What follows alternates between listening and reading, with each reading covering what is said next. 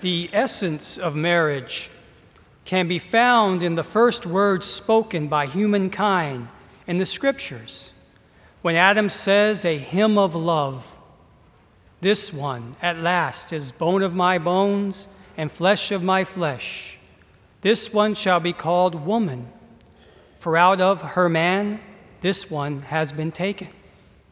That is why a man leaves his father and mother and clings to his wife and the two of them become one flesh.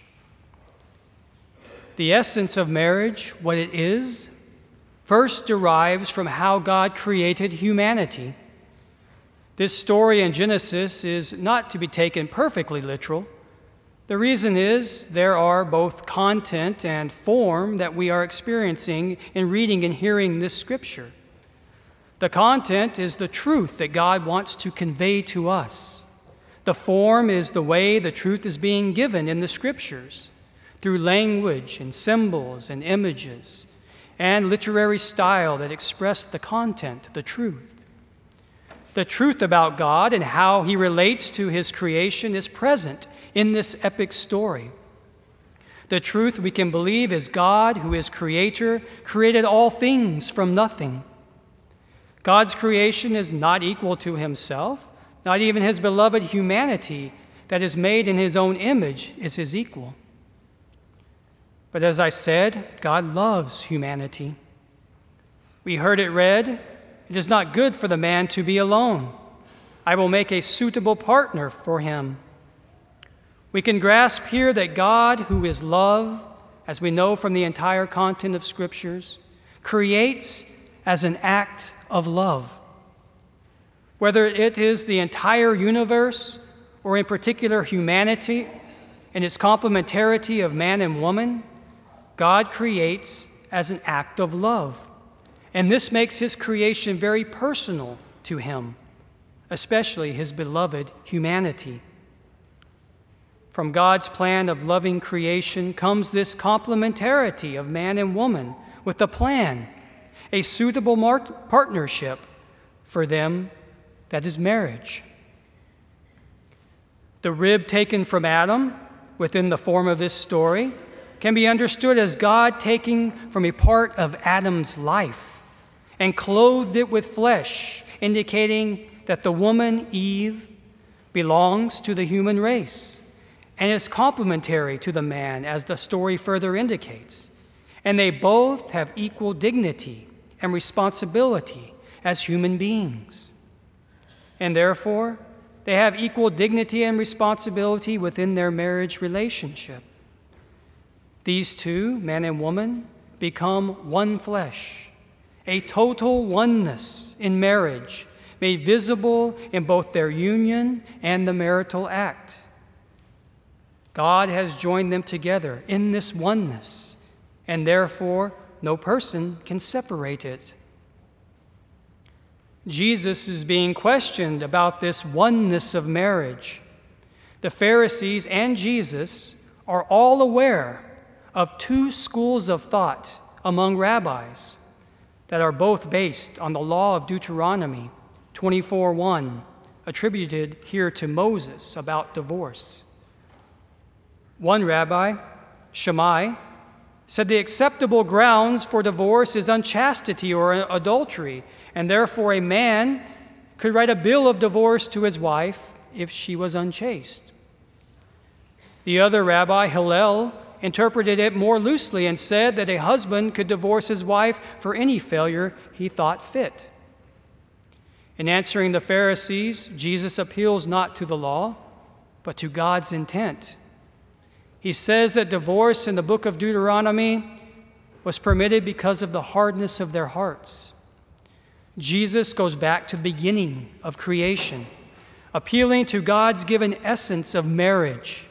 And he tells them how God's intent for marriage is both sacred and, bind, and a binding union, therefore cannot be separated by any persons. It does not hinge on the rabbi's understanding and grounds, but what God has revealed from the beginning when he created humanity as an act of love and joined man and woman together in marriage in oneness. The command that no person can separate them also places women on an equal footing. Referring back to the Genesis story, Jesus is also saying that both man and woman have equal dignity and responsibility as human beings, and therefore within marriage as well. The double standard of men divorcing their wives under the Jewish law is not only a bad practice that disregards God's intent that there be no divorce, but it also reveals the lack of respect for the dignity of human beings by making women second class citizens. Jesus reveals to them the equality and dignity of all humanity. Therefore, when he is later questioned regarding this equality issued, or this equality issue, and adultery, he states it is wrong for any person, man or woman, to commit adultery. In following, Christ has elevated the marriage covenant between a baptized man and a baptized woman to the dignity of a sacrament. The couple establishes between themselves a partnership of the whole of life. It is by its nature, their marriage by its nature is ordered toward the good of the spouses, towards their holiness and sacrificial love for one another and service to one another, and the procreation and education of their children. The marital act is both unitive and procreative. In finishing, I would like to quote from Amoris Laetitia. That means the joy of love the 2015 Apostolic Exhortation. This was a synod of bishops overseen by Pope Francis in 2015, and this document came from that. And these quotes are from paragraphs 242 to 243. But I encourage you to read the entire document uh, to see the context of these two paragraphs, and it's available for free on the website at the Vatican.